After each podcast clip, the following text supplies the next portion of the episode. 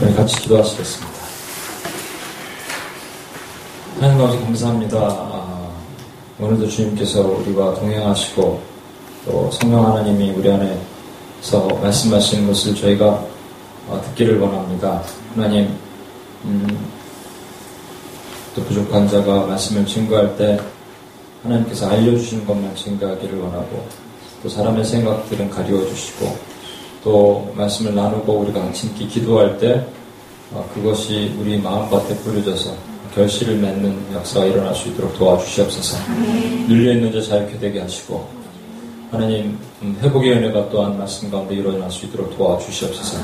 감사드리며 우리를 원하신 예수님의 이름으로 기도합니다. 아멘. 네, 반갑습니다. 우리 옆 사람에게 그렇게 한번 인사하겠습니다. 당신 때문에 열방이 복을 받습니다. 한번. 네.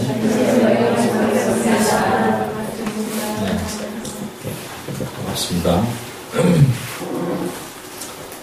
아, 제가 원래는 내일 가는, 가는 거였는데, 아, 2주가 연기가 됐어요. 저희 어머님이 좀 안 좋으셔서, 뭐 거의 다리를 못 쓰시고 그러다가 오늘 병원을 갔다 오시고 나서 조금, 아, 그, 아니, 중간에 한번 기적적으로 이렇게, 진짜 그냥 걸어 다녔어요. 아무 이상 없이 하루 이틀 동안. 그러다가 갑자기 또 이렇게 됐어요. 그래서 이게 무슨 일인가 좀 고민하면서 네, 오늘 아까도 말씀드렸지만 또 그런 하나님의 은혜가 있었거든요. 또 치유, 의사 선풀을 통해 치유하시고 어제는 이제 아버지가 이렇게 손을 놓고 기도하시는데 왠지 제가 기도하는 게 아니라 아버님이 손을 놓고 기도하셔야 될 것 같아서 이렇게 어, 기도를 했는데 밤에 자고 났는데 어머님 많이 괜찮으셔서 병원을 좀 쉽게 갔다 오셨어요. 그러지 않았으면 되게 힘들었을 텐데 이렇게 다리를 끌고 다녀야 되는 상황이 됐는데 그래서 어, 제가 그 안식 월이라고 하면서 안식을 못했던 것에 대해서 많이 회개하는 시간을 가졌고요. 이제 남은 두 주 동안 이제 어떻게 안식을 진짜 취할까. 오늘이 제가 이제 여러분 유페스 코리아에서는 마지막으로 말씀을 전해야 될 것 같아요. 다음 주에는 저희가 이렇게 나중에 광고하시겠지만 다음 주, 다다음 주에 또 이제 프로그램이 있으니까. 어떤 말씀을 마지막에 유페스 코리아는 또 이렇게 전하고 제가 미국으로 돌아갈까 이렇게 생각을 하면서 어, 지지난주에 중보자 초청의 밤 때 제가 전했던 말씀이 그거였잖아요. 애곡하는 분야를 불러 모으라. 지혜로운 분야를 불러 모으라. 하나님께서 그렇게 원하신다는 거예요. 근데 지금은 모으는 사람도 없고 지혜로운 사람도 없어요. 지혜롭다는 것은 분별할 수 있는 사람인데 그래서 주님의 마음이 너무 아파하시는 거죠. 애곡하는 여인, 지혜로운 여인을 불러 모아야 되는데 어, 이 현실이 녹록치 않은 이 세대 가운데 하나님께서 우리에게 또 요구하시는 것이 한 가지 더 있다는 것을 발견해서 여러분이 너무나 쉽게 많이 잘 아는 말씀을 가지고 얘기를 나누고자 합니다. 마태복음 5장입니다. 마태복음 5장 14절로부터 15, 16절 있는 말씀을 제가 나누겠습니다. 마태복음 5장 14, 15, 16절 제가 읽겠습니다. 너희는 세상의 빛이라 산 위에 있는 동네가 숨겨지지 못할 것이요 사람이 등불을 켜서 말 아래 두지 아니하고 등경 위에 두나니 이러므로 집안 모든 사람에게 어, 비치느니라. 이같이 너희 빛이 사람에게 비치게 하여 그들로 너희 착한 행실을 보고 하늘에 계신 너희 아버지께 영광을 돌리게 하라. 16절 같이 한번 읽을까요? 시작. 이같이 너희 빛이 사람에게 비치게 하여 그들로 너희 착한 행실을 보고 하늘에 계신 너희 아버지께 영광을 돌리게 하라. 네. 이같이라고 말하는 것은 앞에 있는 내용인데 그게 뭐냐면 세상의 빛이라고 얘기하는 거예요. 여러분 이런 설교는 진짜 많이 들어보셨죠? 빛이 되라, 빛이 되도록 노력해라 이게 아니라 빛이다 이기 때문에 이미 빛이라는 거, 그렇죠? 우리의 빛의 아이덴티티를 말씀하시는 거거든요. 이미 빛이다. 어, 어디에 빛이냐면요. 그냥 있으면 빛은 빛으로 드러나지 못하는데 어둠이 있는 곳에 싹 들어가면 빛의 정체성이 확, 확실하게 드러나잖아요. 그래서 세상의 빛이라고 얘기하시는 거예요. 세상에는 예수님께서 자꾸 왜 우리를 세상으로 보내려고 그러시는지 70인 전도할 때도 세상으로 보내셨거든요. 그러면서 이렇게 말씀하셨어요. 내가 너희를 세상으로 보내는 것은 마치 어린 양을 이리 때 보내는 것 같다. 이렇게 이리 때 보내는 것 뻔히 알면서도 예수님은 우리를 세상으로 꼭 보내려고 하셨어요. 세상으로 보내려는 목적이 무엇일까? 여러분, 바울이 2차 전도 여행 때 고린도 교회에서 복음을 막 전하고 있었는데 사람들이 안 받아들이고 그러니까 바울이 화가 났어요. 바울도 이화 많이 내는 사람입니다. 뚜껑이 확 열렸어요. 그리고 바울이 어, 발, 이 발에 티끌을 털어버리고 말이죠. 그 유대인들 박해하는 유대인들과 그 유대인 사람들 소동을 또 일으킨 유대인 사람들에게 티끌을 털어버리면서 이렇게 얘기했어요. 이 피가 너희 머리로 돌아갈 것이다. 확 나오는데 하나님이 마음을 주시는 거예요. 성경에 보면은 바울아 바울이 두려워했다고 고린도 전서에 나와 있어요. 이렇게 말하면서도 두려운 거예요. 바울이 이렇게 말도 잘하는 사람이 아니었어요. 글을 잘 썼지. 키도 작고 뭐 그렇게 아주 이렇게 어, 음, 특출난 사람이 아니었다고 이렇게 돼 있어. 그런데 두려움도 있었던 것 같아요. 근데 바울아 하면서 하나님께서 어, 예수님께 직접 마음을 주셨어요. 그러면서 두려워하지 말라. 그리고 내가 너와 함께 있으니 누구도 너를 대적하지 못하리라. 이유는 뭐냐면 여기 그냥 머물란 얘기예요. 떠나지 말고 한 가지 이유. 이 성에는 내 백성이 많습니다. 이 성에는 내 백성이 많습니다. 그래서 주님께서 우리를 세상으로 보내신 이유는 딱 한 가지입니다. 이 성에는 내 백성이 많습니다. 어, 그러면서 주님께서 이렇게 말씀하세요. 어, 우리를 세상의 빛이다. 빛을 보면은 말 아래 두지 않냐고. 말이라는 게 옛날에 저는 말 타고 다니는 말인 줄 알았는데 그게 아니라 등잔이에요 등잔. 등잔 밑에 두지 땅에다 두지 않고 등잔 위에 등경 위에 두나니 이로써 세상 모든 사람이 밝혀 비치느니라. 그렇기 때문에 여러분 자세히 들여다보면요 빛은 그냥 빛인 것 같은데 위치에 따라서 위치 에너지가 있는 거예요. 높이 올라가면 많이 비치고 밑에 있으면 작게 비친다는 거예요. 과연 빛의 광량이 사람에 따라서 어떻게 결정이 될까 이걸 알려면 앞에 있는 내용을 조금 보면 됩니다. 소금 내용이 나와요. 항상 이렇게 소금, 소금과 빛이 짝으로 하잖아요. 제가 옛날에 다니던 음, 동네에 염광 고등학교인가 중학교가 있었어요. 빛광자, 소금, 아니다. 소금 염자 빛광, 염광. 네, 네, 염광. 뭐 빛과 소금 이런 잡지도 있죠. 항상 이 페어로 가는데 소금에 대해서 이렇게 말씀하세요. 너희는 세상의 소금이다. 똑같아요. 소금처럼 살아라. 소금이 되라가 아니라 너희는 세상의 소금이다. 소금이 만일 그 맛을 잃으면 무엇으로 짜게 하리요. 후에는 아무 쓸데없어 다만 밖에 버려 사람에게 밟힐 뿐이니라. 그럼 생각해 보십시오, 여러분. 소금이 맛을 잃을 수 있을까요? 여기 눈 올 때 뿌리는 미국에 엄청 뿌리거든요. 그거는 염화칼륨이라고 그러죠. 칼슘이 아니라. 염화칼슘, 우리 먹는 소금. 이게 맛을 잃을 수 있겠습니까? 아, 없어요. NaCl. 화학 시간 한번 돌아가 봅시다. NaCl. NaCl을 부시려면 여러 가지 힘든 작업이 필요해요. 뭐 전기를 가한다든지 뭐 강한 알칼리를 넣는다든지 뭐 이런 거 아, 시는가 예, 여러분 모르시는 것 같은데. 예, 대충 얘기해도 여러분 모르실 것 같아요. 이런 거를 해야 되거든요. 근데 예수님께서 지금 화학 얘기 하시겠어요? 또 어떻게 소금이 맛을 잃어요? 그럼 이스라엘로 돌아가야 돼요. 이스라엘 사람들이 먹는 소금이 뭐냐면 사해 있죠, 사해. 사해에서 캐는 소금입니다. 사해는 어, 일반 바다가 염도가 3도 정도 됩니다. 사해는 33%까지 간대요. 그래서 몸이 둥둥 뜨는 거예요. 그러니까 물이 증발하고 남는 이 그 어, 어, 소금 덩어리 그걸 암염이라 고 그러는데 발음 잘해야 되겠네. 암염인데 그 암염을 어, 가져다가 이걸 물에다가 넣어갖고 계속 반복해서 녹이고 농축시키고 녹이고 농축시키면 이 소금이 나오는데 빠져나온 추출된 이 덩어리 이게 이제 돌덩어리인데 원래 소금이라고 그랬잖아요. 암염에서 나오는 소금인데 이걸 그냥 쓸 데가 없으니까 밖에다 버린다 그러는 거예요. 소금이 맛을 잃었다 이렇게 하는 거예요. 또 하나는 그 암염을 어디다 주로 쓰냐면 동물한테 이렇게 던진답니다. 키우는 동물 양이고 염소고 이렇게 던지면 개들도 이 소금을 먹어야 되잖아요. 그러니까 그걸 계속 핥아 먹는 거예요. 핥아 먹다 보면 그게 이렇게 구멍이 축축축 빠진 흉측한 돌덩어리로 남는 거예요. 그러면 사람에게 밟힐 뿐이니라. 소금의 맛을 잃으면.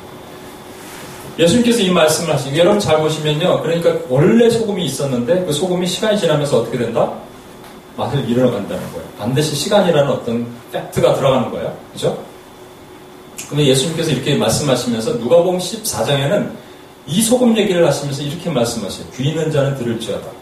이 소금이라는 것은 너희는 세상의 소금이다. 소금처럼 잘 살아라. 이거는 규범이고 도덕률 같잖아요. 이건 뭐 귀 있는 자는 들을 필요 없잖아요. 그냥. 우리 다 듣잖아요. 무슨 귀 있는 자가 들어야 될 이유가 있습니까? 근데 예수님께서 귀 있는 자는 들을지어다라고 얘기하실 때는 매우 중요하고 귀 있는 사람만 들어야 되는 특별한 거예요. 아, 이런 얘기를 하실 때 어떤 때 얘기하셨냐면요. 세상이 아까도 얘기한 것처럼 애곡하는 부녀 이 시대를 때 통해서 가슴 아파하면서 마음을 찢는 사람이 필요한 시대에 울지 않는다 하고 얘기할 때 그거와 관련된 얘기를 하실 때 피리를 분다는 것은 잔치집이거든요. 피리를 부는데 아무도 춤을 추지 않고 관심이 없는 거예요. 그리고 어, 애곡을 하는데 눈물 슬퍼하는데 가슴을 치지 않는 거예요. 관심이 없는 거예요. 그런 시대가 이 시대구나라고 얘기하실 때 귀 있는 자는 성령의 교회에 하신 말씀 들을지어다 이렇게 얘기하셨어요. 또 하나는 여러분 옥토비유 아시죠? 옥토비유 보면 네 가지 밭이 있는데 옥토가 있고 나머지 세 개의 밭이 있습니다. 여러분 세 개의 밭에서 그 씨를 뿌린 사람도 문제지만 예수님께서 그 표현하시려고 뿌렸겠지만 그 세 개의 밭이 어떻게 과연 그런 밭이 됐을까? 길가는 그냥 길가고 옥토를 여러분 계속 밟고 다니면 길가가 될까요? 안 되나? 이게 되게 어, 어, 여기서 우리가 이렇게 다루는 좀 무거운 얘기, 교리적인 얘기니까 빨리 지나가려고 그랬는데 여러분이 아니라고 고개를 흔들어서 제가 조금만 더 얘기하겠습니다. 그냥 옥토를 가만히 놔두면, 가만히 놔두면, 10년 놔두면 어떻게 되냐면 가시가, 가시가 자라겠죠. 그렇죠. 옥토를 가만히 놔두면 거기에 돌밭이 생기겠죠. 가만히 놔두면 사람이 다니면 길가가 생기겠죠.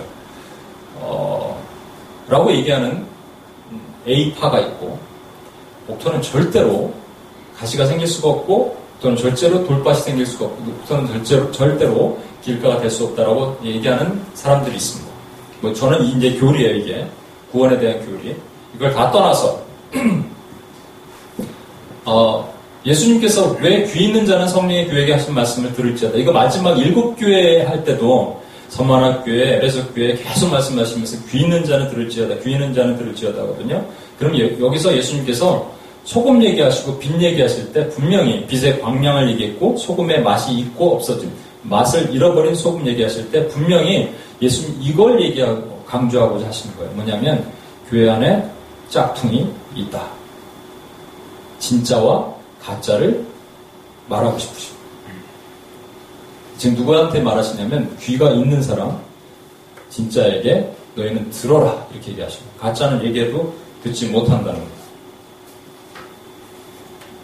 제가 옛날에 한번 말씀드렸는데 어, 제가 생각했을 때는 교회에는 네 종류의 사람들이 있는 것 같아요. 첫 번째는 우리가 빛으로 살면서 빛은 여러분 애굽이라는 내가 오늘 그림을 보여드리려고 그랬는데 이걸 그냥 시간이 없어서 안 하는데 처음 보시는 분은 이 그림을 보시면 좋겠는데 그냥 애굽이라는 땅에서 우리가 이렇게 건너오면 홍해를 건너서 건너왔습니다. 그럼 지금 어디 있냐면 어디 있죠?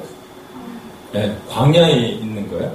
광야에서 요단강을 건너면 가나안으로 들어가는 겁니다. 이렇게 우리 인생은 세 가지 여정이 있어요. 구속의 여정인데 세 가지 여정이 있어요. 애굽 홍해를 건너서 가나안, 아, 광야 그리고 요단강을 건너서 가나안 이렇게 들어가는 겁니다. 문제는 이제 가나안을 어떻게 들어가느냐 이 문제가 있죠. 저와 여러분이 지금 광야라는 곳에서 뭘 받고 있냐면 연단과 훈련을 받고 있는 거예요. 광야 학교 얘기하잖아요. 그렇죠? 근데 저는 광야로 넘어온 순간 우리는 뭐가 되냐면 우리 아이덴티티는 빛의 자녀가 돼야 돼요. 빛이에요, 빛. 빛은 무슨 빛의 빛이 되도록 노력하라 그러니까 막 몸에서 빛이 쫙 올라오고 이게 아니고 그냥 빛이라는 거예요. 넘어오면 빛이라는 거예요. 근데 제가 한번 말씀드렸을 것 같은데 네 종류의 빛의 크리스찬이 있는 것 같아요. 첫 번째는 빛을 숨기고 살아. 평생. 전 평생을 빛을 숨기고 사는 사람을 봤습니다. 크리스찬인데 나중에 이제 나중에 알았죠. 평생이 아니라 되게 오랫동안 20년 정도 크리스찬인지 몰랐어요. 깜짝 놀랐어요 나중에. 그런데 이런 사람들은요 본인도 마음이 괴롭습니다. 뭐 사람들 술자리에서 기독교, 개독교 얘기하고 그러면 자기도 마음 찔리지만 같이 웃어주고, 아하, 하지만 마음이 힘들고, 뭐 이러한 사람들이 많이 있어요. 어, 두 번째는 빛이 탈로났어. 어쩌다가 탈로났어. 뭐 기도하다가 있는 걸 탈로났던지, 아니면 성경책이 뚝 떨어졌던지, 어떻게 해갖고 뭐 탈로났어. 교회 가는 걸 누가 봤다든지 해갖고. 사람들이 놀란 주변에. 너 교회 다녀? 이렇게 놀래면서 전혀 사람들한테 영향력을 끼치지 못하고 교회 다니는 모습 같지도 아닌 이런 모습을 살아가는 사람들 이런 경우가 가끔 있습니다. 세 번째, 이게 가장 많은 케이스가 세 번째, 네 번째. 지난번에 한번 말씀드렸는데, 세 번째는 빛의 아이덴티티, 나는 크리스찬이다 라고 정체성을 확실하게 딱 선포하고 얘기해요. 밥 먹을 때도 열심히 기도하고, 사람들 앞에서, 넌 크리스찬 앞에서 분명하게 얘기해요. 그런데 그것 때문에 힘들어.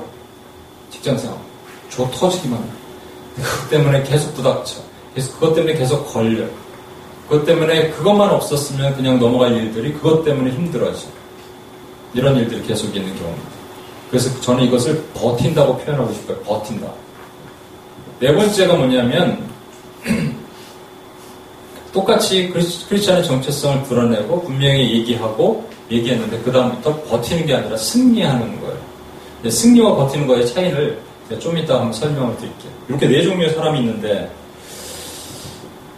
음, 주님께서 우리에게 오늘 어, 뒤에 그림을 상상을 해보십시오, 여러분.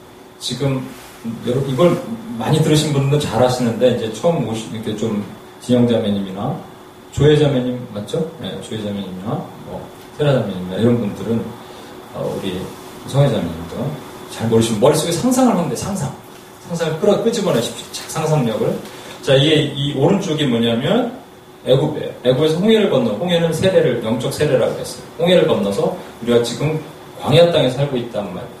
광야 땅에서 하나님께서 어디로 들어가라고 그랬냐면 이스라엘 백성들에게 저기 가나안으로 들어가라 그랬어요. 가나안은 몇 족 속에 살고 있었냐면 일곱 족속이 살고 있었습니다. 제가 읽을게요. 여러분 찾지 마시고 어, 신명기 7장입니다. 네 하나님 여호와께서 너를 인도하사 네가 가서 차지할 땅으로 들이시고 네 앞에 여러 민족 헷 족속과 기르가스 족속과 아모리 족속과 가나안 족속과 브리스 족속과 히위 족속과 여부스 족속 또 너보다 많고 힘센 일곱 족속을 쫓아낼 때에 그 일곱 족속이 가나안에 있는 일곱 족속을 쫓아내라 이렇게 얘기하셨던 거예요. 근데 실제 가나안에 일곱 족속이 있었을까요, 여러분? 아니에요. 그리고 가나안으로만 들어가라고 그러셨을까요? 요호수아 1장입니다. 제가 한번 찾아서 읽을게요. 여러분 보세요. 1장 4절입니다. 곧 광야 내가 모세에게 말한 바와 같이 너의 발바닥으로 밟는 모든 것은 내가 너에게 주었노니 뭐 여호수아에게 하신 말씀이에요. 곧 광야 이 레바논에서부터 큰강 유브레데 강까지 해쪽 속의 온 땅과 또 해지는 데 대해까지 너희의 영토가 되리라. 지금 이 가나안에 있는 일곱 족속 오른쪽으로 가면 지금 이스라엘의 지도상으로 보면 오른쪽으로 가면 암몬, 모함, 에돔이 있었습니다. 이거 포함 안 돼 있습니다. 지금 유프라데스 해, 해쪽 속에 오른쪽으로 가면요. 거기는 무슨 족속이 있는지도 몰라. 수많은 족속이 있을 거예요. 그럼 지금 일곱 족속을 얘기했는데 분명히 영토는 더 많은 땅을 해지는 데 서쪽부터 어, 해지는 데서부터 해 뜨는 데까지 다 주신다고 얘기했어요. 그러니까 일곱이라고 말하는 것은 분명히 우리가 생각하셔야 돼요. 이것은 진짜 일곱 족속을 얘기하는 거 아니야? 아니고 상징이라는 것을 여러분 분명히 아셔야 돼요. 한번 성경을 찾아보겠습니다. 계시록 17장. 계시록 17장.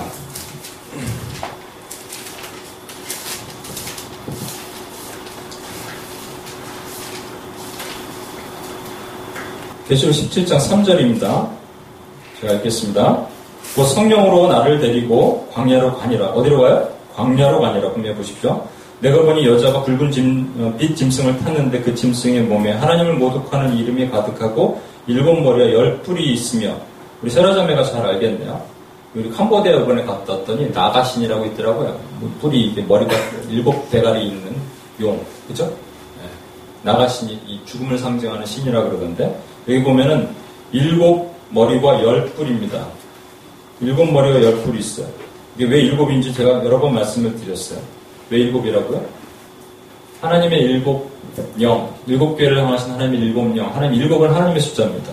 일곱을 흉내내는 거예요. 열, 완전한 수에, 찬 수에, 이것도 흉내내는 거예요. 여기 그 땅에서, 바다에서 올라온 일곱 머리 있는 용과 땅에서 올라온 어린 양, 두 뿔이 있는 어린 양, 이거 전부 흉내내는 거 똑같은 거예요. 이게 다른 말로는 미혹이에요, 미혹. 미혹. 이 가짜 짝퉁에 이 크리스찬들이 속아서 음료가 그것을 타고 있는 음료가 독주를 마시면서 벌컥벌컥 마시고 있는 이 모습을 지금 보여주신 거라고. 그러면 우리는 어떻게 도대체 이 땅에서 어떻게 승리해 그 일곱 이 족속이 갖고 있는 차지하고 있는 일곱 족속이라고 상징적으로 말하고 있는 이 미혹의 영을 어떻게 이길 것인가에 대해서 여러분이 좀 진짜 고민을, 진지한 고민을 좀 할 수 있어야 돼요. 첫 번째로 주님께서 하신 말씀, 우리 아까 다시 한번 말씀을 들어가겠습니다. 마태복음 5장 16절. 이같이 너의 빛이 사람 앞에 비치게 하여 어디다 비친다고요? 앞에 비치게 거예요. 뒤도 아니고 앞입니다. 하나만 더 말씀을 찾아볼게요. 이사야 60장입니다. 누가 한번 이사야 60장 1절을 한번 어, 읽어주시면 좋겠어요. 60장 빛을 발하라 이는 내 빛이 이르렀고 여호와의 영광이 내 위에 임하였습니다. 예, 빛을 발하라 그냥 빛을 발하라 하지 않고 어떻게 빛을 발하라? 일어나라 빛을 발하라. 아까 더 보셨죠? 등 등대를 어디다? 등불을 어디다 둔다고요? 위에다 둔다고요. 그러면 이것이 사람 앞에 비추느니라랑 마찬가지예요. 사람 앞에 비칠 때는 여러분 이것을 각오하시라는 겁니다. 오늘 분명히 주님께서 말씀하시는 것은 너희가 사람 앞에 비치는 거예요. 사람 뒤에 비치면 그게 괜찮은데 자다가 일어나는 사람들 플러스 다 비치면 막 이렇게 막 이러잖아요. 마찬가지로 눈에다 비치면 사람들은 분명히 여러분들을 어 고마워요 깨워주셔서 이렇게 안 한다고요. 이것 봐라. 사람 앞에 빛이라는 것은 일어나 빛을 발하는 것 똑같은 거. 영화보다 앞에 사람이 일어나 있으면 어떻게 해요? 앉으라고 몇 번 얘기해도 안 앉으면 때리잖아. 마찬가지 똑같은 거예요, 여러분. 이것은 여러분이 전쟁을 선포하는 거예요. 빛을 발할 때 그냥 함부로 하게 되면 아주 큰일 나거든요. 그런데 주님께서 분명히 일어나 빛을 발하라고 하셨어요. 그러면 그 다음에는 하나님이 책임지신다는 거예요. 아까 읽었던 17장, 계시록 17장 14절 제가 읽을게요. 그들이 어린 양과 더불어 싸우려니와 어린 양은 만주해 주시어 만왕의 왕이심으로 그들을 이기실 터이요 또 그와 함께 있는 자들을 부르심을 받고 택하심을 받은 진실한 자도 이기리라. 우리가 일곱 족속, 가나안의 일곱 족속을 들어가서 주님께서 싸워서 승리하기를 원하시는데 그 땅에 있는 일곱 족속이라는 것을 오늘날 제가 다시 한번 풀어드리면 이겁니다. 우리 개인으로 따지면 나를 미혹하는 수많은 것들. 나를 미혹하는 수많은 것들이 우리 개인에게는 이 가나안이라는 땅에 분명히 있습니다. 여러분을 미혹하고 여러분을 바로 서지 못하게 만드는 수많은 것들 때문에 여러분은 거기서 빛을 발하지 못하고 그냥 빛이 사장돼 죽어버리는 거예요. 여러분 미혹하는 수많은 것들 플러스 또 다른 일곱의 미혹의 정체는 교회를 미혹하는 수많은 것들. 교회는 우리 자신과 동시에 우리 공동체예요. 그렇죠? 이 수많은 것들, 이 두 가지가 그래서 왜 우리가 승리하지 못하냐면 한 가지를 말씀드리면 우리가 한 번도 이겨본 적이 없기 때문에 승리하지 못하는 거예요. 지는 법은 배웠지만 이기는 법을 배워본 적이 없어요. 여러분 이길 수 있어야 돼요. 오늘날 회개기도 하고 좀 전에 아까 회개기도 했잖아요. 회개기도 하고 회개를 도와주십시오. 하나님 도와주십시오 했잖아요. 그럼 그 다음에 똑같은 죄가 나한테 오면 내가 이길 수 있어요. 예수 이름으로 떠나라 선포할 수 있는 능력이 있는데 그걸 그냥 못 이기는 거예요. 그게 미혹이라니까요. 하나님처럼 다가온다니까요. 그게 뭘로 다가오냐면 우상으로 다가오고요. 이게 마치 하나님의 음성처럼 다가오고 하나님 나를 이끄시는 것처럼 다가온다니까요. 미혹이라니까요. 교회 공동체에 다가오는 건 조금 크니까 마크로 하니까 우리가 이해하기 좀 쉽지만 내 삶 가운데 들어오는 거는요. 내가 이기지 못하는 이유는 뭐냐면 이길 능력이 없거나 이길 힘이 없거나 이길 마음이 없는 건데 어떨 때는 이게 하나님처럼 다가오는 거예요. 하나님의 음성인가? 하나님인가? 두 번째는 그들은 너희 착한 행실을 보고 그랬습니다. 착한 행실을 보고 여러분 여기 보면 착한 행실이라고 얘기하는 게 갈라디아 6장 10절에 보면요. 그러므로 우리는 기회 있는 대로 모든 이에게 착한 일을 하되 더욱 믿음의 가정들에게 할지니라. 이 착한 일 그러면 진짜 말 그대로 착한 일이에요. 착한 행실이에요. 어, 왜냐 믿음의 가정대로 가정에게 할, 더욱 믿음의 가정에게 할지니라 했기 때문에 안 믿는 사람에게 해도 좋은데 하나 믿는 사람에게 하라. 이거 착한 일이에요. 구제예요. 또 하나는요, 베드로가 안진뱅이를 고쳤을 때, 그 제사장들이 그 불러서 베드로에게 신문하는 장면이었는데, 베드로가 이렇게 얘기합니다. 만일 병자에게 행한 착한 일에 대해서 이 사람이 어떻게 구원을 받았느냐고 오늘 우리에게 질문을 한다면, 이라고 얘기하는 거예요. 그렇기 때문에 이것은, 어, 병자를 고치는 일, 또는 우리 치유, 힐링, 뭐 이런 얘기 있죠? 어, 뭐 의료봉사, 이런 것도 마찬가지. 이게 착한 일이에요, 정도. 그래서 요즘 뭐 슈가 있잖아, 페스탈로치나 마더 테레사 이런 분들이 세상에서 착한 일을 통해서 사람들로 하여금 칭송을 받아요, 안 받아요? 받는다고요. 충분히 받는다고요. 잘한 일이에요. 좋은 일이에요. 근데 여러분, 여러분이 이게 분별할 수 있고 지혜가 있다면 이것을 깨달을 수 있어요. 요즘 제가 보니까 한국에 특별히 한 4, 5년 사이에 갑자기 싹 업솔지 되는 것이 있어요. 뭐냐면 많은 사회봉사가 막 붐을 일으키고 있어요. 막 퍼지고 있어요. 그리고 아프리카도 가고 말이죠. 선, 선교지 같은 곳으로 막 가요. 넌 크리스찬들이 가요. 헤비타트 같은 데 집 지어주는 거 말고 요즘 한국에서 뭐 코이카 이런 데서 더 많이 일어나고 나쁜 게 아니기 때문에 우리가 비판하지 못해서 그렇지 엄밀히 말하면 이거는요 미안한 얘기지만 어떤 측면에서는 제 생각에는 이거 마귀의 전략입니다. 어, 왜냐하면 제가 이런 얘기를 제가 먼저 다니던 회사를 관두고 나왔을 때 사람들이 이렇게 얘기했어요. 제가 이제 선교의 일을 한다 그러니까 선교를 이해를 못하는 거예요. 선교가 뭔지를 몰라. 그러니까 그냥 봉사라고 표현합니다. 그 사람들에게는 봉사나 선교나 똑같이 느껴지는 거예요. 우리는 분명히 차이가 있잖아요. 그렇죠? 봉사와 선교의 차이를 아시잖아요, 여러분.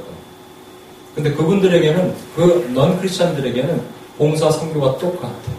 오늘 말씀 뒷부분에 보면은 착한 행실을 하여 너의 아버지 하늘에 계신 너의 아버지께 영광을 돌리게 하라 그랬으니까 그들이 마더 테레사든 누군 코이카든 많은 사람들이 TV에 나오는 그 탤런트들이 가서 봉사하고 나서 많은 사람들이 그것을 보고 하나님께 영광 돌리나요? 안 돌리나요? 안 돌린단 말이에요. 그럼 이것은 아니라고요.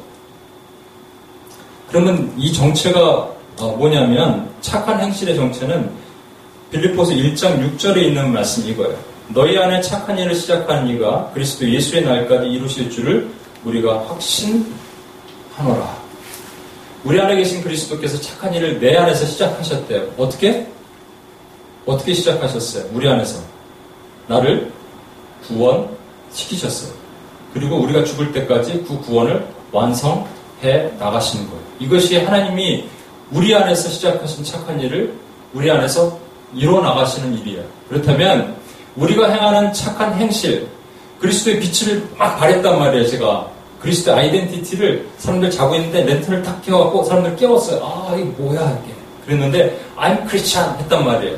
그랬더니 사람들이, 어 착한 행실 이러겠냐고요. 이건 아니라는 거예요. 분명히 그 착한 행실이라는 그 뜻에는 그러고 나서 사람들에게 발 씻어주고 먹을 거 갖다 준다고 사람들이 하나님의 영광을 물리겠냐고요. 아니란 말이에요. 그럼 착한 행실의 본질을 여러분 깨달아야 되는 거예요. 그 뭐냐면 우리 안에 계신 우리 안에서 착한 일을 하시는 그 이로 하여금 착한 행실이 드러나야 돼. 그러니까 다른 표현으로 착한 행실은 이거예요. 한마디로. 하나님의 신의 성품에 참여하는 거예요. 우리가 작은 예수가 되는 거예요. 사람들이 봤을 때 예수가 있다면 아마 저런 사람이 아닐까 이렇게 얘기하는 거예요. 그래서 여러분 착한 행실에는 반드시 열매가 있어야 됩니다. 예수님께서 이렇게 말씀하셨어요. 나무 뿌리에 이미 도끼가 놓였으니 좋은 열매를 맺지 못하는 곳에는 모두 찍어서 버릴 것이다. 이 열매가 무엇입니까? 이 열매에 대해서 열매를 맺어라, 열매를 맺어라 하는 것에 대해서 우리가 혹시 오해해 갖고요. 우리 내면의 열매, 이것도 필요합니다. 성령의 열매, 사랑이나 화평이나 자비 양성, 충성, 온유, 절제, 이런 내면의 열매가 필요하다고 얘기하시는 분들이 있겠지만, 요한복음 15장부터 시작하는 예수님께서 계속 열매 맺어라 열매 맺어라 하실 때 영어로 한마디로 표현이 있습니다. Go and bear fruit. 만약에 내면의 열매라면 go라고 할 필요 없어요. 그냥 stay there, bear fruit 이렇게 하면 되는데 아니고 뭐라고 go and bear fruit. 나가란 말이에요. 여기 있지 말고 나가란 말이에요. 밖으로 나가서 열매를 맺어란 말이에요. 누구에게 사람들에게 빛을 발하면서 그 사람들 보고 열매를 맺으라는 말이에요. 그러면 그 열매가 뭐, 뭐냐면 결국은 영혼이 되는 거예요. 사람이 되는 거예요. 우린 직감적적으로 이곳에서 우리가 복음을 전할 수는 없지만 이곳에서 오늘도 기도했어요. 위전도 종족을 위해서 기도하고 그 땅을 위해서 기도하고 아까 할아버지를 할머니 뭐 이런 아 할아버지들이죠. 그런 분들을 위해서 타락한 영혼들을 위해서 기도했어요. 그렇죠? 그리고 때로는 또 우리가 직접적으로 나가서 영혼들을 위해서 그 영혼들을 살릴 수 있는 일을 할 수 있어요. 그리고 나서 구제도 하고, 그리고 나서 그들에게 빵도 전할 수 있는 거. 세 번째, 하늘에 계신 너희 아버지께 영광을 돌리게 하라. 제가 정말로 많은 삶 가운데 정말 많이 듣는 얘기가 그겁니다. 어, 저는 제 삶에서 비전이 있습니다. 저, 저를 하나님께서 뭐 취직시켜 주시거나 뭐 하면 그 영역 가운데서 내가 하나님의 영광을 돌리는 삶을 살겠습니다. 이렇게 얘기하는 분들 많이 있어요.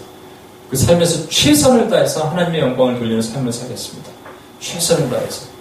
뭐 되게 거창해 보이고 멋있어 보이지만 엄밀히 말하면요. 이거 악하고 게으른 종의 전형적인 표본입니다.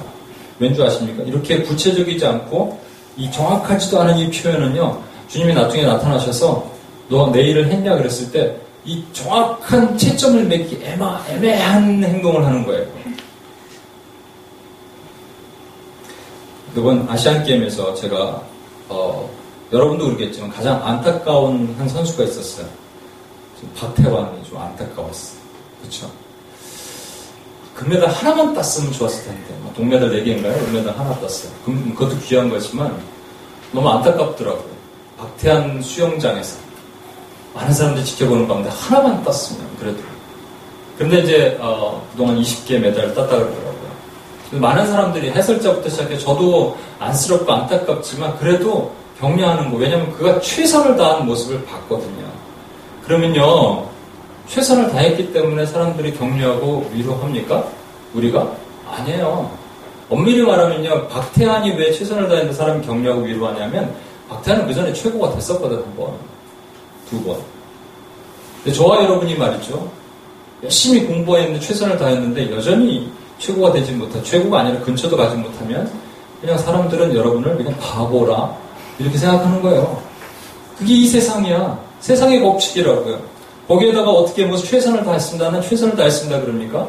제가 아는 한 형제가 미국에서 유학하고 한국에 오자마자 대기업에 들어갔어요. 가자마자 이렇게 인사를 했답니다. 열심히 하겠습니다. 열심히 하겠습니다. 한 사람이 그러더래요. 열심히 하면 안 되지. 잘해야지. 이 얼마나 가슴에 맺히는 이게 한국 사회에 있는 모습 같아요. 잘해야지. 그런데 말이죠. 그러면 크리스찬들도 최선을 다하고 넌 크리스천들도 최선을 다하고 교회 밖에서도 최선을 다한다고 가르치고 교회 안에서도 최선을 다한다고 가르칩니까? 그럼 분명히 차이가 있어야 되잖아요. 교회와 교회밖에 차이가 없, 다면 그게 무슨 교회예요? 기독교에서 가르치는 게 뭐가 차이가 있어요? 여기서 여러분 최선을 다한다는 것은요. 선이 goodness인데요. 여러분 기독교에는 이거가 진리입니다. 진리와 이론, 사상의 차이점이 뭔지 아십니까? 진리는요. 이 ultimate reference point, 궁극적인 준거점이 있어. 줄 쫙 그으면요. 답이 어떤 뭐 객관식으로 칠지선다, 팔지선다 하더라도 답은 딱 하나인 거예요. 나머지 다 틀리는 거예요. 이게 분명한 것이 진리고 이게 기독교라고요. 기독교는 확실하게 선이 하나예요. 세상에는 의인은 없나니 하나도 없다라고 말씀하셨기 때문에 선이 딱 하나라고요. 선이 누구예요? 그렇죠. 예수 그리스도예요.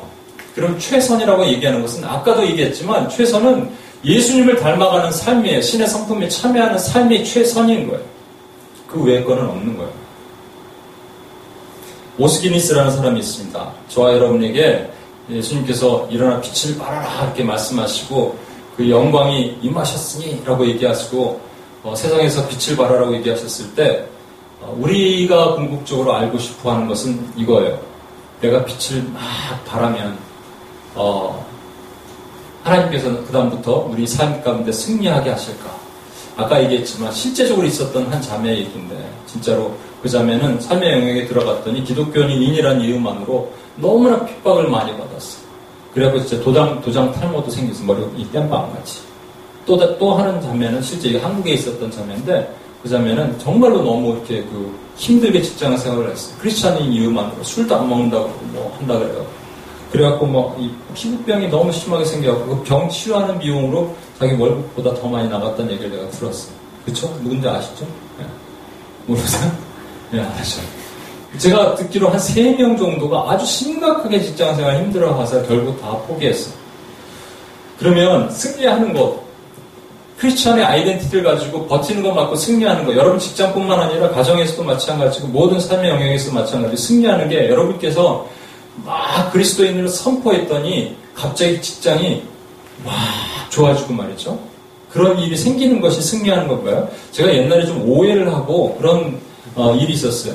옛날 섬기던, 음, 섬기던, 옛날 다니던 직장에 한 7, 8년 전에 왔을 때 제가 미국에서 왔다 그러니까 사람들이 이렇게 어, 그때 회식 자리였는데 1시간 한 40분 정도 늦게 갔어요. 그냥 40분 정도 늦게 갔더니 벌써 술판이 벌어졌고 막 큰 어떤 그 삼겹살집을 빌렸더라고요. 근데 이제 제가 갔더니 이제 다들 막 얼굴이 막 이렇게 얼큰하게 취해들 있어요. 제가 이제 옥수수 수염차 있죠. 옥수수 수염차를 앞에다 딱 갖다 놨습니다. 딱 갖다 놓고, 어, 술을 들고 오는 사람도 있습니다. 아 오랜만에 오셨습니다. 그러면 제가 이제 옥수수 수염차를 딱 들면, 진짜 예수 이름으로 떠나가는 거예요. 그냥, 전 파리 도시 떠나서 쫙 떠나가고, 아, 예, 알겠습니다. 그리고 다 돌아가는 거예요. 근데 제가 딱 보니까 저 구석에 있는 한 형제가 보이는데, 그, 그 형제가 어떤 형제였냐면요. 제가 이제 처음 본 형제였는데, 그때 점심 먹을 때 같이 먹는데, 남들은 이제 저도 기도할 때 사람들 이렇게 넌 크리스찬들 많이 있으면 기도할 때 그냥 그 정도로 기도하잖아요. 하나님 감사합니다. 아멘. 이렇게 기도하잖아요. 근데 이 형제는 거기서 부흥회를 하고 앉았어요. 그러니까 사람들이 옆에서 아이 참. 근데 얘기 들으니까 좀 약간 왕따도 당하고 말했죠. 일, 뭐 일도 잘 못하고 뭐 그런다는 얘기를 들었어요. 이거 이제 들으면 안 되는데. 네. 나가지 않죠, 참. 막 그런 얘기를 어, 들었는데 근데 저는 같은 크리스찬이니까 그리고 제가 이제 교회 다냐고 물어보고 아, 뭐 교회에서 여러 가지 뭐 청년부 회장도 하고 뭐도 하고 여러 가지 한다 그러더라고요. 너무 귀하더라고요. 근데 딱 보니까 그 형제가 보이는 거예요. 저 구석에서. 얼굴은 홍당무처럼 빨개져갖고 반 실신 상태로 쓰러져 아, 이렇게 쓰러져 있어요. 얼마나 매겼으면 이렇게 쓰러져 있어요. 그래서 제가 이거 오라 그랬어. 여기 오라고. 그랬더니 막 정신 차리고 오더라고요. 그래서 제가 먹던 이제 해장국, 저는 늦게 갔을 때 뭐 해장국을 하나 시켜갖고 마시라고, 먹으라고, 좀 깨라고. 근데 먹으면서 제가 봤는데 눈물이 이렇게 한, 그런 그런 한걸 봤어요, 제가. 떨어지기 일보 직전 있죠. 떨어지기 일보 직전 그런 그런. 그 뭔지 아시겠어요, 여러분? 크리스찬으로 삶이, 이, 이 땅의 삶이 얼마나 힘든지. 그러면서, 근데 제가 너무 힘들죠? 그 정도까지만 했어요. 크리스찬으로 삶으로 산다는 게 힘들죠. 이렇게 안 하고 힘들죠. 근데 예, 하는데 이게 쭈르 떨어지는 거 봤거든요. 쭈르. 그리고 제가 이제 돌아오는 비행기에 한국으로 돌아가는 비행기에서 꿈을 꿨어요. 꿈을 꿨는데 어떤 꿈을 꿨냐면 어, 그 회의실 같은 데서 말이죠. 제가 다시 그 회사로 들어갔더라고요. 이제 회사는 제가 오랫동안 떠나 있어갖고 이제 그 회사에 그 잘 모르는데 다시 그 회사로 들어간 것 같아요. 막 이렇게 들어갔는데 회의실에서 저희가 기도를 하고 있었어요. 하나님 점심시간에 기도를 막 하고 있었더니 거기 그 상사가 있는데 저도 잘 모르는 상사가 문을 빡 열고 들어오더니 말이죠. 뭐 하는 짓이야? 그리고 그런 그러고 나서 또 나가는 거예요. 그러다 우리는 계속 기도했어요. 꿈이 조금 길었어요. 비행기 타고. 그리고 오는데, 그 다음에 또 이제 모여서 기도하자고. 점심을 안 먹고 기도하는 거예요. 막 모입시다, 모입시다. 그래서 막 우리는 또 기도하는 거예요. 이 직장을 하나님께 올려드립니다. 제가 인도하는 거예요. 더 목소리 크게 하세요. 막 기도하는데, 또 그분이 문을 빵 열고 들어오는 거예요. 뭐 하는 짓이야? 그리고 또 기도했어요. 또 기도하는데, 요번엔 그분이 또 문을 팍 열고 들어오는데, 요번에는 제가 마음에 덜컹 꿈인데도, 어? 걱정된다. 이렇게 생각이 들었는데 들어오더니 그분이 막 우는 거예요. 근데 자기 아, 아내인가 지금 오래돼갖고 생각해 아내인가 어머니인가가 암이 걸렸는데 기도해 줄 수 있겠냐고. 아 그럼요 오라 그래갖고 우리가 엎어뜨려 놓고 막 기도했어요. 그러고 있는데 옆에 누가 깨우는 거야. 손님 식사 준비가 됐습니다. 이 꿈을 이웃지를 못했어. 그 스튜어디스 너무 싫어했어. 비행기 내리는 내내. 그러면서 내가 어 주여 안 되겠다. 꿈을 그냥 내 생각으로 연장을 하자. 지갑을 열어서 아 그렇구나 이 방법이구나 생각을 했는데 그것은 아이디얼 케이스였어요. 그럴 수도 있고 아닐 수도 있고 저는 세, 세상에 네 가지 유형의 또또네 가지 유형의 아, 사람들이 있다라고 생각해요. 승계 얘기를 하는 겁니다. 여러분 잘 한번 들어보십시오. 세부, 세가, 아, 세부, 심가. 세상에서 부유하고 심령이 부유해. 세상에서 부유하고 심령이 부유하기 때문에 아쉬운 게 하나도 없어요. 진짜 돈도 많고. 제 아는 어떤 형제의 그 직장 CEO가 아주 젊은 나이에 CEO가 됐더라고요. 외국인 회사인데. 그런데 술 먹고 뭐 2차, 3차 항상 그렇게 이끄는 회사예요. 거기도 크리스찬들이 많은데 너무 힘들어하는 거예요. 그 형제들도 너무 힘들어하고 너무 괴로워하고 다들 막 배 아파하고 막 그 스트레스 때문에 말이죠. 진짜로. 머리털 빠지기 일보 직전까지 가는 것 같아. 근데 이분은 교회도 다닌대. 뭐, 응? S 모 교회. 그래서, 아, 말이야, 거기 있지, 그, 아, 노래하는 거 있잖아. 그거 참 듣기 좋더라. 뭐 이렇게 얘기하는 그런, 어렸을 때부터 못해. 못, 이거 어떻게 해석을 해야 돼? 못된, 못해 신앙. 예? 신앙이라고 얘기해야 되나? 하여튼, 어느 날 뭐 누가 인도에서 뭐, 음? 디모 교회를 갔는데, 어, 거긴 뭐, 야, 연예인 같은 애들이 너무 많더라고. 뭐 이렇게 표현하는 자체가 그렇다는 거예요. 그리고 막, 그런데 내가 룸사롱 마담이 거기 와 있더라고. 내가 못 가겠어. 이런 얘기를 하는, 하, 세부, 신부, 신령이 부유해서요. 전혀 그 천국이 있을 필요가 없어. 두 번째는 세가 신부. 세상에서는 찢어지게 가난한데, 아, 찢어지지 않더라도 그냥 가난해. 가난해서 부유하고 싶어. 노력해서 어느 위치에 올라가고 싶은데 그게 이루어지지 않으니까. 하나님을 믿으니까. 그에 대한, 하나님에 대한 원망이 막 쌓이게. 나는 왜 안 되냐고. 하나님께 막 얘기하고. 그러다가 또 회개하고. 나는 왜! 또, 또 회개하고. 이걸 반복하는 삶을 사는 거야, 계속. 하나님 내가 뭘 잘못했다고. 그러다가 주여, 아, 용서하십시오. 이걸 계속 반복하는 거예요. 새, 가, 신. 포기하지 못하는 거죠. 또 하나는 새가, 신가. 예, 박근영 선교사님, 정은정 선교사님 같이 자기 삶을 전부 들여서 이런 분들은 세상에서 가난하고요. 심령이 가난하니까 천국이 제일 것이며, 그죠? 그래서 그냥 가난해. 가난한데 다 누렸어요. 다 가졌어. 하나님이 다 부어주셔. 세상에선 가난한데. 그리고 대부분 그렇지 않니? 새가 신가요? 그죠? 새가 신가. 아니신가요? 여기서 부자들 있으신지 모르겠는데 죄송합니다. 특별한 케이스.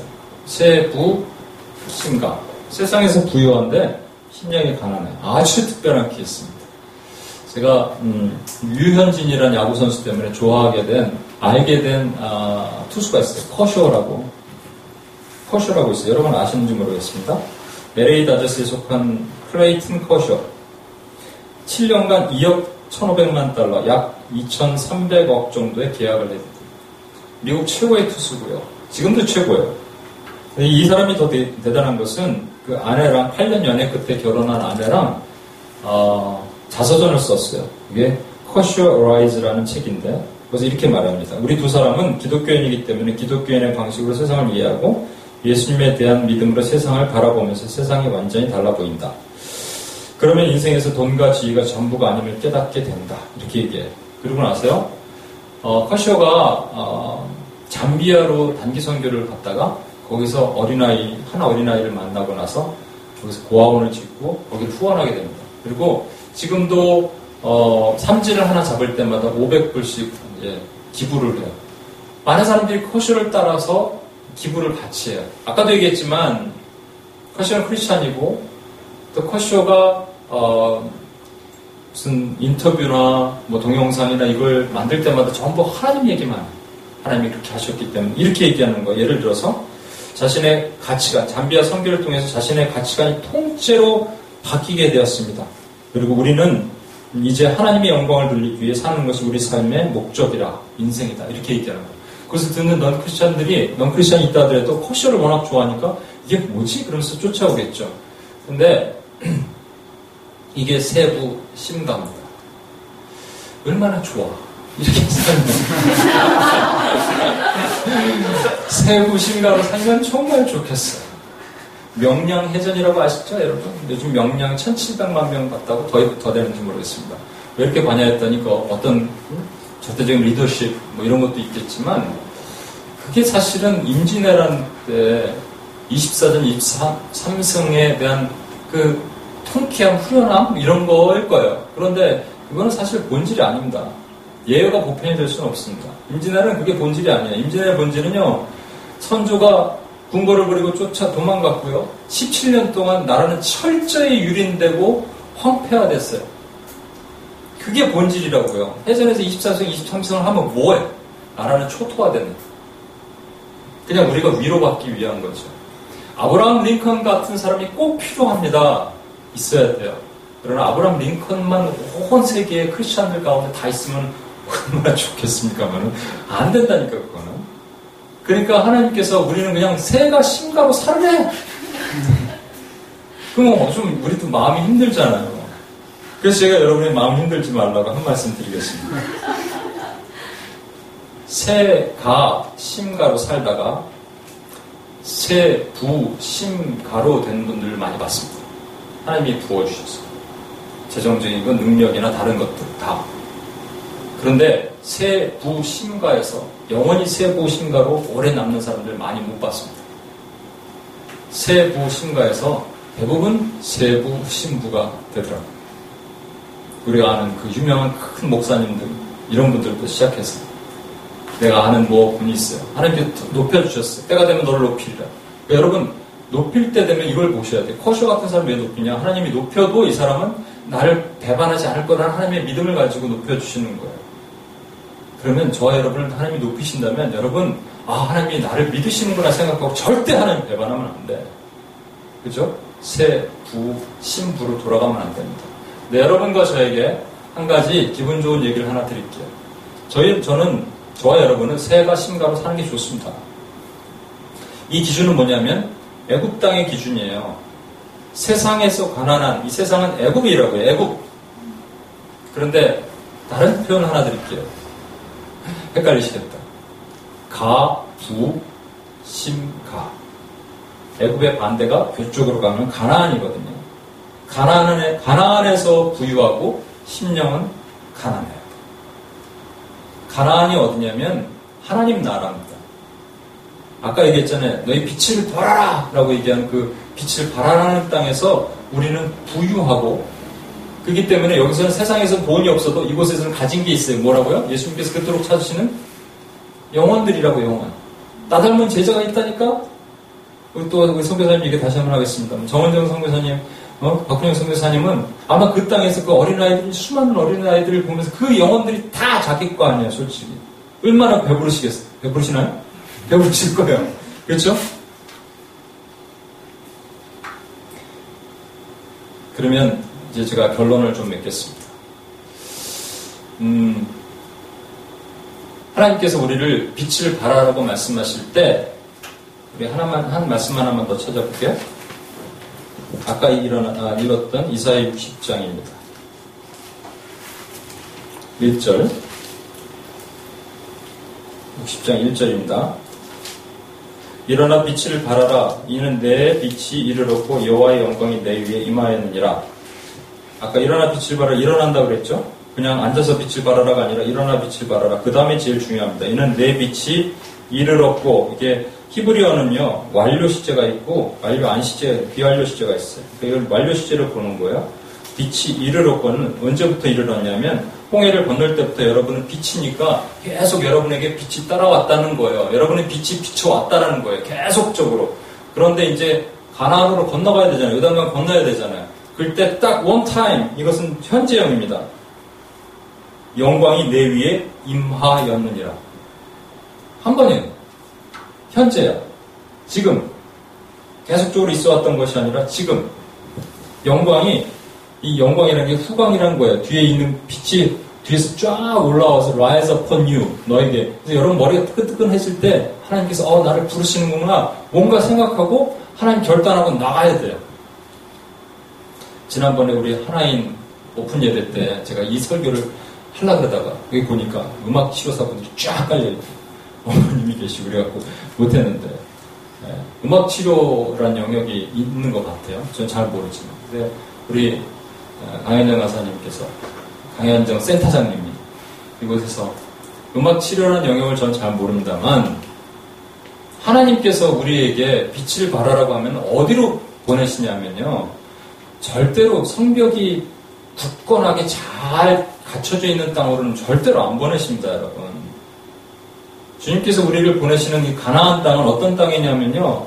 성벽이 무너져서 원수가 제 집 드나듯이 드나드는 그 미혹의 영역에 빠져 있는 그것이에요. 그래서 하나님께서 애곡하는 여인 불러 모으라 하셨을 때 느에미아 우리 에스라 묵상하고 있지만 느에미아도 마찬가지 가슴을 치며 죄를 뒤집었으며 울었, 울었어요. 하나님 왜냐하면 성벽이 무너졌거든요.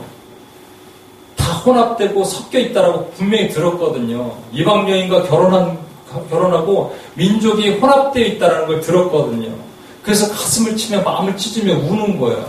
그러면 저와 여러분에게 하나님께서 빛을 발하라고 하면 분명히 여러분 계속적으로 여러분 빛이기 때문에 지금 언제든지 여러분 레드가 돼 순간을 위해서 평생을 준비하라는 그 책이 있는 것처럼 예수님도 그렇게 사셨거든요. 신의 성품에 참여하라 그랬기 때문에 예수님처럼 사는 거예요. 예수님은 십자가에 달리기 위해서 이 땅에 오셨고 그 순간을 위해서 평생을 준비하셨다면 여러분에게 하나님께서 어느 날 말씀하신 날이 있어요. 무너진 성벽을 네가 수축해 줬으면 좋겠다. 그게 어떤 음악의 치료 영역이어도 좋고 아니면 개인의 삶의 영역에도 좋아요. 한 명을 위해서 여러분이 건지셔도 돼요. 그렇죠? 이것조차도 개념이 없으면 여러분 정말 심각한 거예요. 이제 생각해내야 돼요. 그래서 내 뒤에 뒤가 어느 날 뜨끈뜨끈해지면 어 하나님이 말씀하시는구나 하면은 빨딱 일어나서 하나님 부르신 곳을 빡 가야 돼요. 안 그러면 이 말씀이 여러분을 지배하게 됩니다. 세월을 아끼라 때가 악하니라. 에베소서 5장 몇 절이죠? 16절에 있는 말씀. 세월을 아끼라 때가 악하니라는 말을 다시 표현하겠습니다. 세월이라는 것은 opportunity의 기회의 기회. 아끼라는 again, redeem 하라는 말입니다. 이겁니다. 하나님께서 저, 저 여러분에게 선물을 주십니다. 이 opportunity.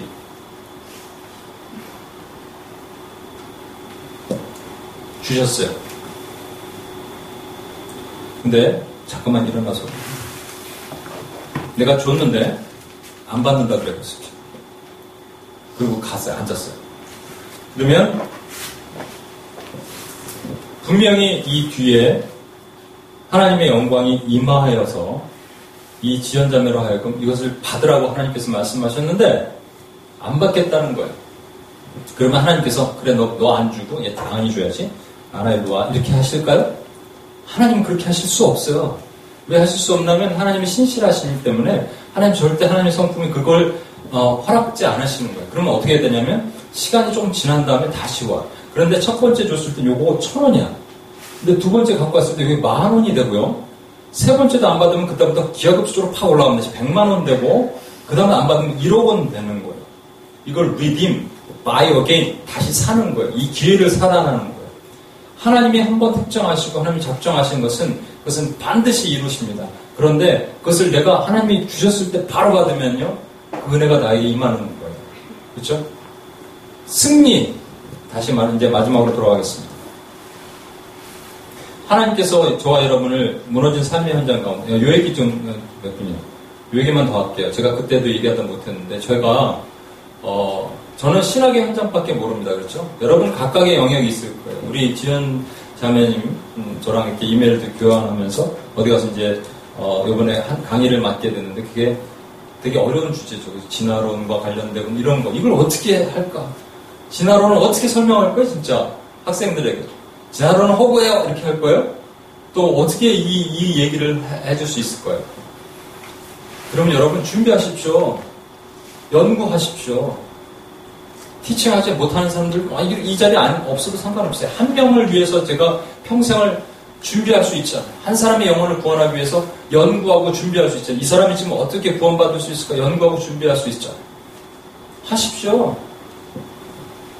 그리고 하나님의 때가 되면 하나님의 긴 머리가 뜨끈뜨끈하게 만들어주시면 그때 빨떡 일어나서 빛을 발하는 빛의 현장으로 달려가는 거예요. 부르실 때 분명히 마음을 주실 거예요. 기회를 주시면 그냥 취하는 거예요. 이게 뭐냐면 승리의 길이에요. 절대로 우리는요 세상을 바꾸고 변화시키지 못합니다. 이게 오해하지 마십시오. 교회는요, 세상을 바꿀 수 없어요. 아브라함 링컨 같은 사람은 그냥 아주 극소수예요. 우리는 절대 세상을 바꾸지 못한 새가 심가예요. 그러나 우리가 할 수 있는 것이 하나 있어요. 그게 바울의 빌립보서 1장에 고백했던 거예요. 내가 죽는 것이 나에게 유익하다. 왜냐하면 그리스도가 사셔서 그리스도가 승리하시니까. 그러니까 제가 아까 꿈꿨던 거 있잖아요. 그렇게 꿈꿔서 꿈꾼 대로 되면 얼마나 좋겠어요. 그래서 아마 하나님께서 그 스튜디오스 통해서 깨우신 것 같아요. 그만. 딱눈 떠 보니까 이게 아니고 옛날에 그렇게 기도했어요. 우리 기도하면은 바뀔 겁니다. 직장이. 근데 안 바뀌는데요. 계속 사람들이 얘기하기를 기도를 더 해야 돼요. 이렇게 얘기했는데 그게 아니더라고요. 그게 아니고요. 뭐냐면요. 한 사람이 그냥 그 자리에 있는 거예요. 하나님의 깔때기를 뽑는 하나님의 거룩한 사람 빛이 있으면요. 하나님이 그것을 통해서 하나님이 그 영역에 일하시는 거예요. 근데 분명하게 얘기하는 거예요. 준비를 해야 돼. 순간을 위해서 우리는 평생을 준비를 해야 돼. 그것이 어떤 영역이든지 여러분 준비를 해야 돼. 그러면요, 이것입니다. 우리가 오늘도 미전도 종교가 수많은 것을 위해서 기도하잖아요. 이게 무슨 의미가 있겠어요? 여러분, 이게 워킹 할 것 같아? 그런데 우리는 모르지만 한 가지만 말씀을 드릴 수 있는 것이 있습니다. 많은 사람들이 마지막 때 하나님 앞에서 이렇게 얘기할 겁니다. 하나님, 우리를 위해서 기도조차도 아무도 안 했는데, 우리가 어떻게 알고 이게 지옥에 갑니까? 말도 안 됩니다. 항변할 때. 아니다! 저기, 대, 내방역에서. 사람들, 소수의 사람들이 모여서 너희를 위해 기도했고 내가 그래서 사람들을 보냈는데 너희가 듣지 않았다라고 분명히 얘기하실 수 있는 하나님의 증거가 필요한 거예요. 그래서 두 증인, 두 명은 증인이거든요. 두 증인을 세워두시는 거예요. 무너진 성, 성벽의 현장으로 우리를 이끄십니다. 그리고 세월을 아껴야 되고 빛으로 사는 것은 우리가 사는 것이 아니고 그 땅이 막 드라마틱하게 바뀌면 좋, 좋죠. 그것도 있어요. 없다는 게 아니에요. 그러나 보편적으로는 그게 아닙니다. 우리가 죽고 그리스도가 사시는 거예요. 우리는 망하고 그리스도가 흥하는 거예요. 그리스도의 방법을 통해서 그 땅이 바뀌는 거예요. 우리가 세상을 바뀌지 못한 저기 그 우리 지연자매랑 민생자매 미안하지만 한동대에는 우리가 세상을 변화시킬 것 같다. 좋은 얘기예요. 그런데 변화 못 시킨다니까. 변화시키면, 변화시키면 얼마나 좋겠습니까? 변화를 못 시킨다. 대신에 그리스도가 변화시키십니다. 그리스도는 반드시 바꾸십니다. 우리 같이 한번 기도하겠습니다.